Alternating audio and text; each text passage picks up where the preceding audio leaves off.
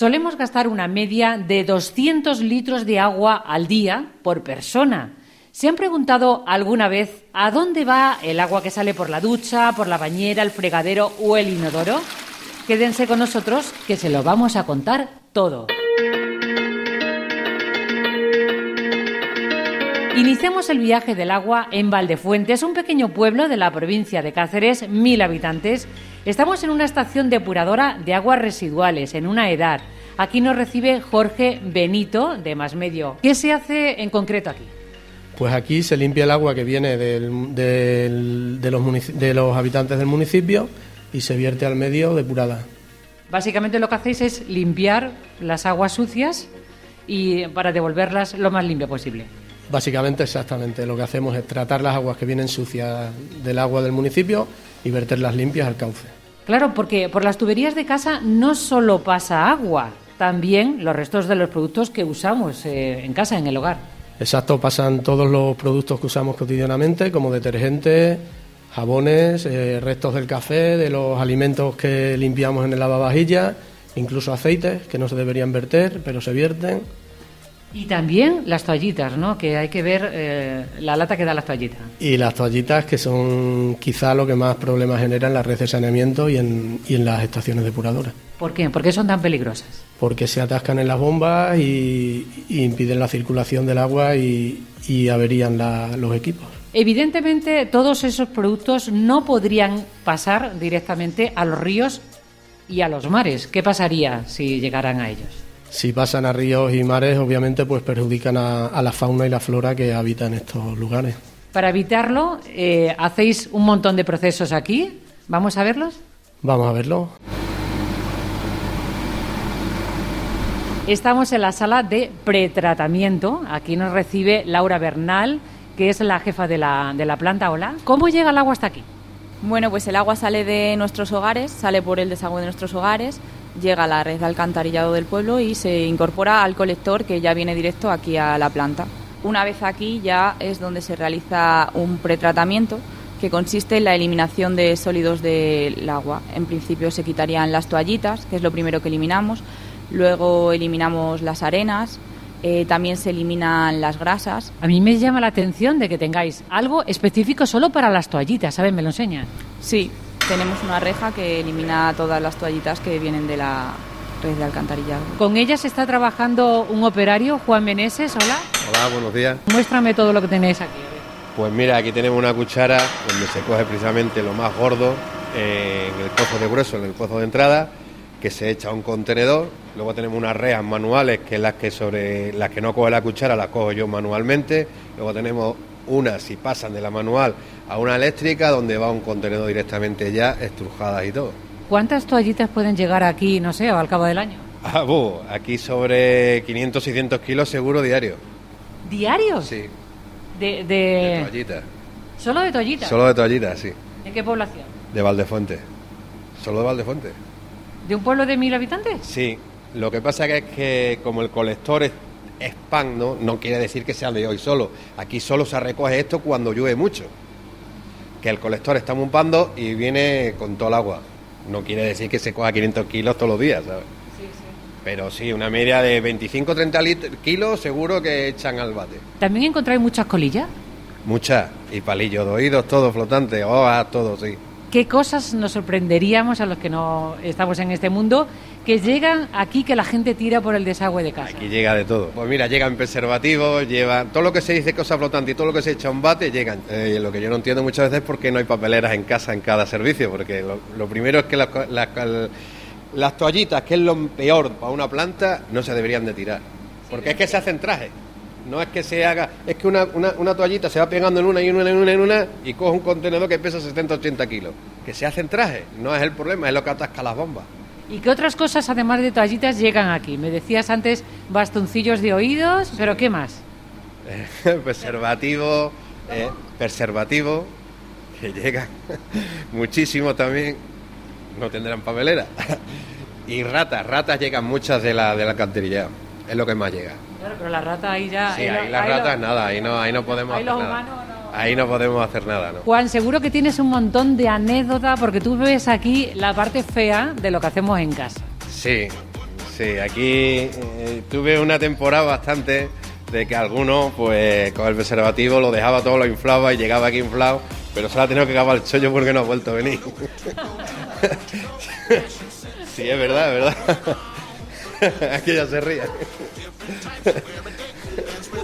Qué bueno. Total, total que esto es como el sábado de luz. Vamos, que aquí te enteras, No, no, que aquí te enteras. Bueno, hay otra anécdota también que he cogido, que la tengo ahí. Una dentadura llegó.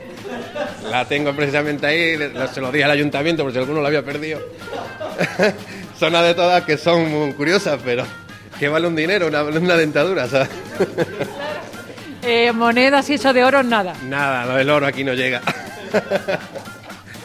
el oro aquí no llega. Esta piscina en la que estamos ahora, eh, ¿qué es lo que se hace aquí, Laura? Bueno, pues este es el reactor biológico que como veis ya aquí no hay nada sólido y toda la materia orgánica ya se encuentra aquí disuelta. El agua es de color chocolate y creo que tiene unas bacterias que a vosotros os ayudan para que se limpie el agua. Sí, aquí se encuentran las bacterias que son las encargadas de descomponer el agua. Una vez que pasa por el reactor biológico, ya el agua va al decantador y aquí el agua limpia queda arriba, co- como podéis ver aquí. Y en la parte de abajo queda el fango. Una parte del, de- del fango creo que se utiliza eh, para agricultura. Sí, sí, ¿Cómo? Pues nosotros, eh, una vez que sale de aquí, pasa por un espesador que lo que hace es reducir el tamaño del fango o el volumen y luego pasa por una, luego vamos, eh, luego se deshidrata para eliminar el agua. Ya se puede utilizar como abono en el campo. Como estamos haciendo el viaje del agua, después de aquí, eh, ¿cómo llegaría el agua otra vez al río, Jorge? Eh, desde el decantador, tal como ha dicho Laura, pasaría a la arqueta de salida, que es la que desde aquí iría al arroyo, en este caso es el arroyo Cagancha, que es afluente del río Saló. ¿Hay alguna cosa que se os resista, que a pesar de todas las bacterias, todos los tratamientos, todas las separaciones, se os resista?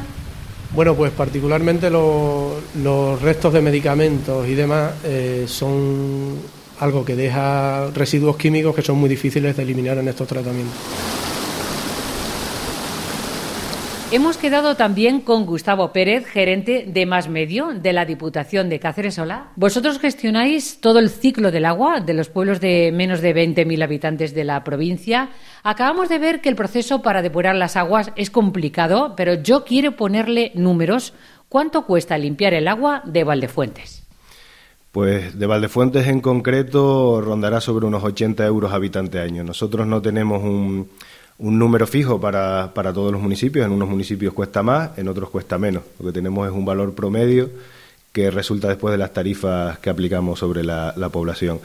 En la provincia, los municipios más grandes, donde es más económico la, gestión, eh, rondan los 50, 50 y pico euros habitante año, y los más caros, los pueblos de muy poca población, pues superan los 100, 100 euros habitante año. Eh, ¿Cuántas EDAR, cuántas estaciones depuradora eh, tiene la provincia de Cáceres? Pues ahora mismo tenemos, si no recuerdo mal, 52 municipios de la provincia que gestionamos directamente como consorcio, aparte de las que no se gestionan como de- bajo el paraguas de la Diputación. Y de esos 52 municipios los tenemos divididos en siete lotes provinciales que rondan un importe anual medio de unos 4,2 millones de euros para su gestión en total. Mucho dinero. Sí, mucho. Me has hablado de 52 estaciones depuradoras, pero en la provincia de Cáceres tiene más municipios. No sé, no me salen las cuentas. Hay pueblos que no tienen estación depuradora. Sí, desgraciadamente hay pueblos que todavía no tienen instalaciones e infraestructuras de depuración de aguas residuales. Eh, concretamente, dentro de lo que se denominó el plan de Pura, eh, la Diputación de Cáceres tenía que hacer frente y tiene que hacer frente a la construcción de 99 depuradoras que quedan por construir en pueblos de menos de 2.000 habitantes. Y, en eso estamos ahora, estamos in- iniciando las primeras obras de ese plan de Pura y bueno, ahí queda un, un desafío importante en los próximos años para construir esas 99 depuradoras. La previsión que tenemos es de superar los 100 millones en inversión ahí en, en- a lo largo de los próximos años. ¿A dónde va el agua sucio en los pueblos que no tienen estación depuradora? Pues desgraciadamente a, a los cauces naturales. Se vierten y se diluyen en, en el, flujo normal del agua y desgraciadamente ahora no se está realizando un tratamiento adecuado. ¿Qué gestos deberíamos hacer eh, para no contaminar las aguas? ¿Qué gestos deberíamos hacer en casa?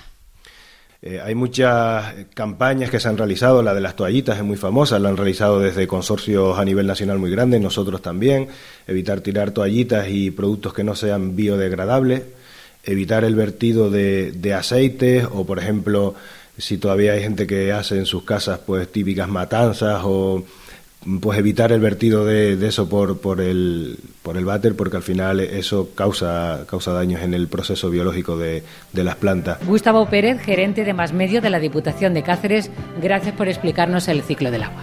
Gracias a vosotros por dar difusión a, a, nuestras actividades y por dar difusión a esta importante campaña de concienciación, porque la verdad que, que, sin que la gente nos ayude a esto no, no podemos llevar la depuración al sitio que se merece.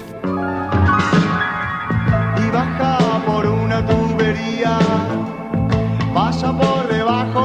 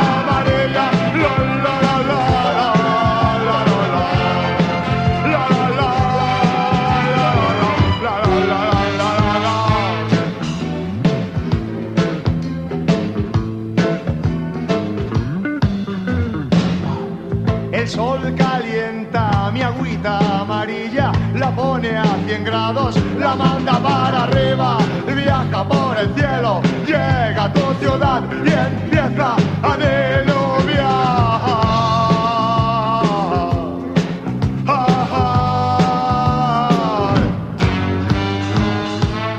Moja las calles,